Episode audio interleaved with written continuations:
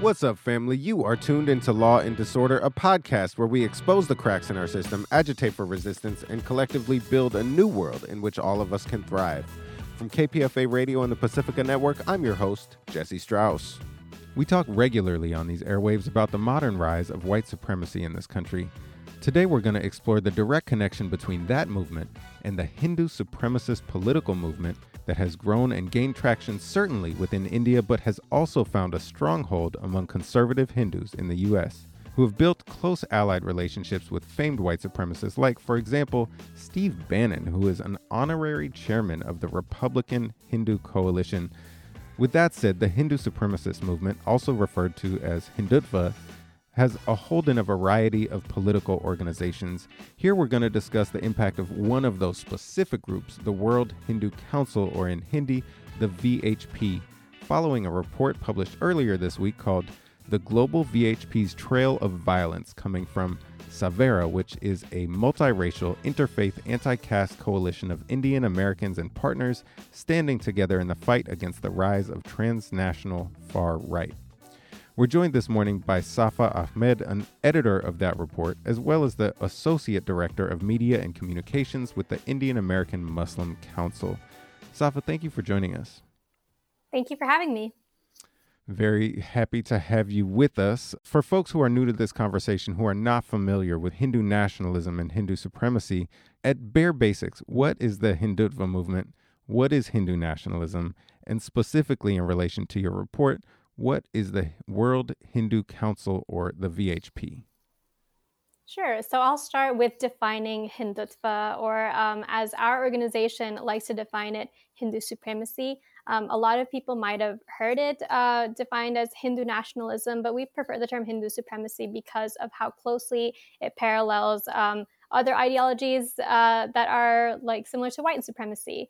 Uh, so, as a very basic uh, definition, Hindu supremacy or Hindutva is a political ideology that emphasizes the absolute hegemony of Hindus over all other Indians, especially Muslims and Christians. And Hindu supremacists in India believe that India should not be a secular democracy, but a Hindu ethno state. And the current Indian government is working to create this fascist state by legalizing anti minority discrimination and amplifying hate speech and calls for mass violence and genocide against minorities, but specifically against Muslims. And uh, the reason why this is important to know for an American context is because there are Hindu supremacists in the United States. They exist in the diaspora and they carry these uh, very similar traits to white supremacists. You know, both ideologies are racist. They believe in the superiority of their race over other races. Uh, they're anti minority, they're anti Muslim, anti Black, anti civil liberties. Um, and they see themselves as the victims of, you know, the, my, the minority. Um, they see themselves as the, victor, the victims of uh, supposed pandering to or the appeasement of um, people who are underprivileged. And in many ways, they they are anti-democracy um, because they work actively to restrict free speech, um, roll back protections for minorities, and interfere in democratic processes. Uh, so Hindu supremacy, in many ways, does parallel uh, white supremacy and other elements of the American far right. So, the report that you were involved in editing and writing is focused specifically on an organization called the World Hindu Council or the VHP. Why did you choose to focus on that organization and what role does it play specifically in the broader Hindu nationalist movement? So, the VHP has an American wing. Uh, the VHP is an Indian um, militant organization um, it's a very well established militant organization uh, that has presence all throughout India and it has links uh, with many violent um, acts throughout India. So uh, it has a long and bloody history of being involved in riots, in massacres, uh, in the demolition of the sacred spaces of minorities. Um, and their presence isn't just limited to India. They have a wing that's operating in the US called the VHPA, the Vishva Hindu Parishad of America. Um, and the reason why we chose to focus on the VHPA for this report, um, and by extension the VHP, is because this is one of the oldest established Hindu supremacist organizations in the United States. Uh, it does have uh, a very long history of being active, of having uh, interactions with white supremacists in the US. Um, it has influence in certain spaces. It has been uh, represented in interfaith uh, conversations. It's sometimes even made its presence known uh, in uh, leftist circles as well.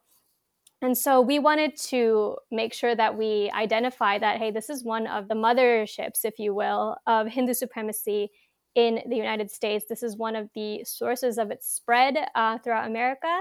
And we wanted to make sure that, you know, people of all backgrounds who are opposed to any form of supremacy know that this is one of the groups that does work with the uh, overall American right to roll back some of those democratic protections that we have in our country. So you mentioned that in some cases the VHPA or Hindu nationalism has found a home amongst some leftist communities here in the U.S. Can you talk a little bit more about that and and what that uh, connection could look like? Sure. Uh, so it's more of in a language uh, sort of way. So these groups are more commonly they ally with the far right, which I'll talk more about in a bit.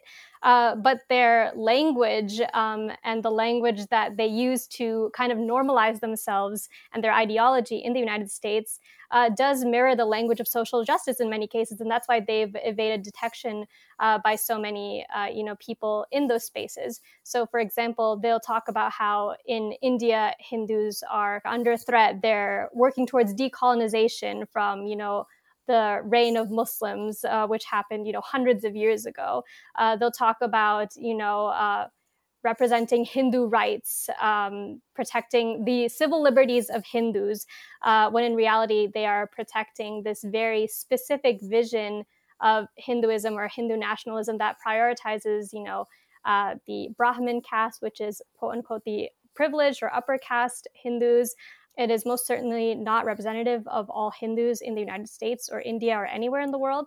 Uh, but the language that they use to normalize themselves often does mirror the language of social justice that is used in leftist spaces.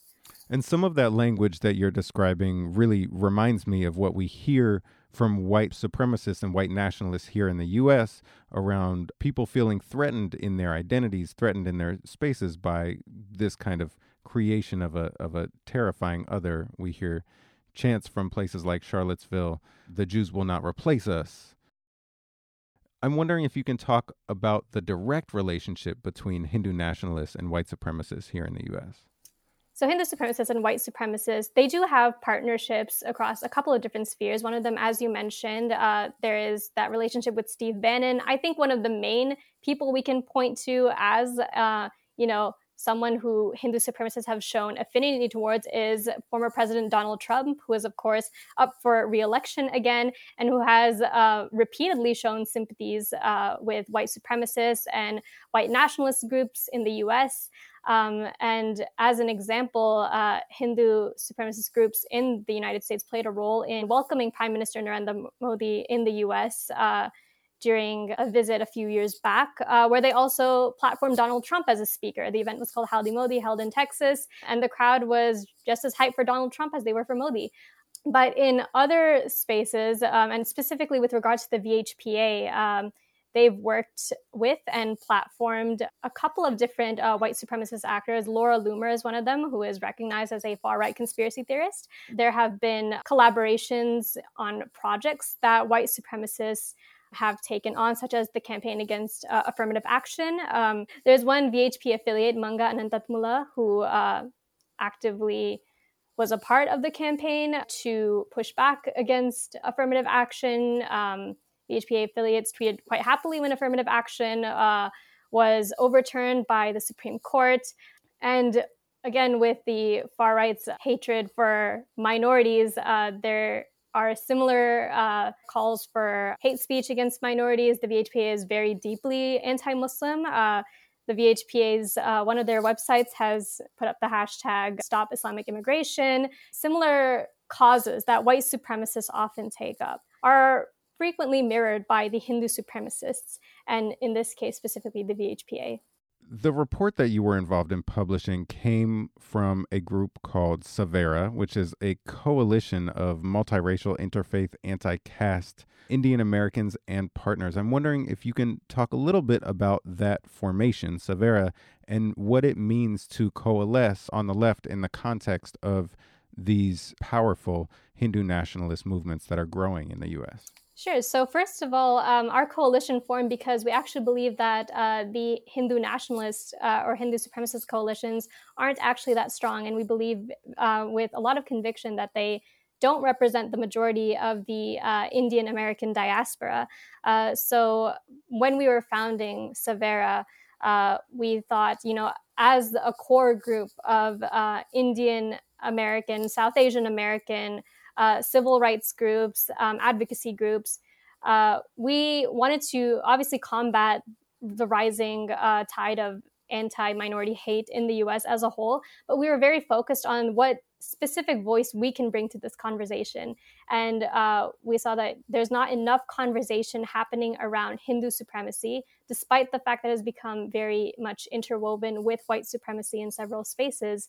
Uh, so for us, this is a movement to reclaim uh, the voice of uh, Indian Americans uh, to say that, hey, these supremacist groups don't speak for us. Uh, any politicians that might align uh, with Hindu supremacist values or with, uh, you know, conservative values, they don't speak for the majority of Indian Americans. And we wanted to present ourselves as, you know, Savera means a new dawn. Um, and we wanted to show that, hey, we are going to breathe a new dawn in the Indian American and South Asian American community. Well, Safa, I want to thank you for joining us. Unfortunately, we're running out of time. Um, I want to invite you, if you have any one last comment that you wanted to uh, contribute around the findings from the report. This report is called The Global VHP's Trail of Violence from Savera, which Safa was just describing for us. So I really want to direct uh, any casual listeners to head to our website, which is wearesavera.org, and to take a look at uh, the report's findings. Uh, even if you go to the first few pages and you look at our uh, our foreword, and you'll see in the very beginning that we have people from all different backgrounds talking about how important it is that Hindu supremacy be called out in the United States. And I'd really encourage any listeners to go become educated about Hindu supremacy through this report, uh, to understand what it is, what it looks like, uh, what the VHPA and you know similar groups are trying to push for in this country, along with the white supremacist right, and to understand that the first step towards uh, combating these ideologies is being able to recognize them and understand them. So I hope that uh, listeners will take a look at the report and spread it widely. And if you're listening and want to check that report out, you can find a link to that on our website. That's kpfa.org, or you can go to Savera's website, wearesavera.org. Safa, thank you so much for joining us this morning. Thank you for having me. And that's the voice of Safa Ahmed, Associate Director of Media and Communications with the Indian American Muslim Council. You've been listening to Law and Disorder, a podcast where we expose the cracks in our system, agitate for resistance, and collectively build a new world in which all of us can thrive. That's it for this episode, family. You can find more information about topics and guests in this episode's show notes. Law and Disorder is produced at KPFA, that's listener supported radio on the Pacifica Network. The show is produced by Jesse Strauss and hosted by me, Cat Brooks. Our theme music was composed by Steve Raskin of Fort Knox 5. If you like what you heard, please follow us on social media at Law and Dis, that's D I S, and subscribe wherever you listen to podcasts. Feel free to holler at us about something you heard or send us a show idea at law and disorder at kpfa.org. You can also find our content live at 8 a.m. weekdays on KPFA. That's 94.1 FM in the Bay Area. Our show and all of KPFA's programs are funded exclusively by you, the listener. And if you're in a position to support us, please donate today at kpfa.org. Take care of yourself and take care of each other. We all we got, fam.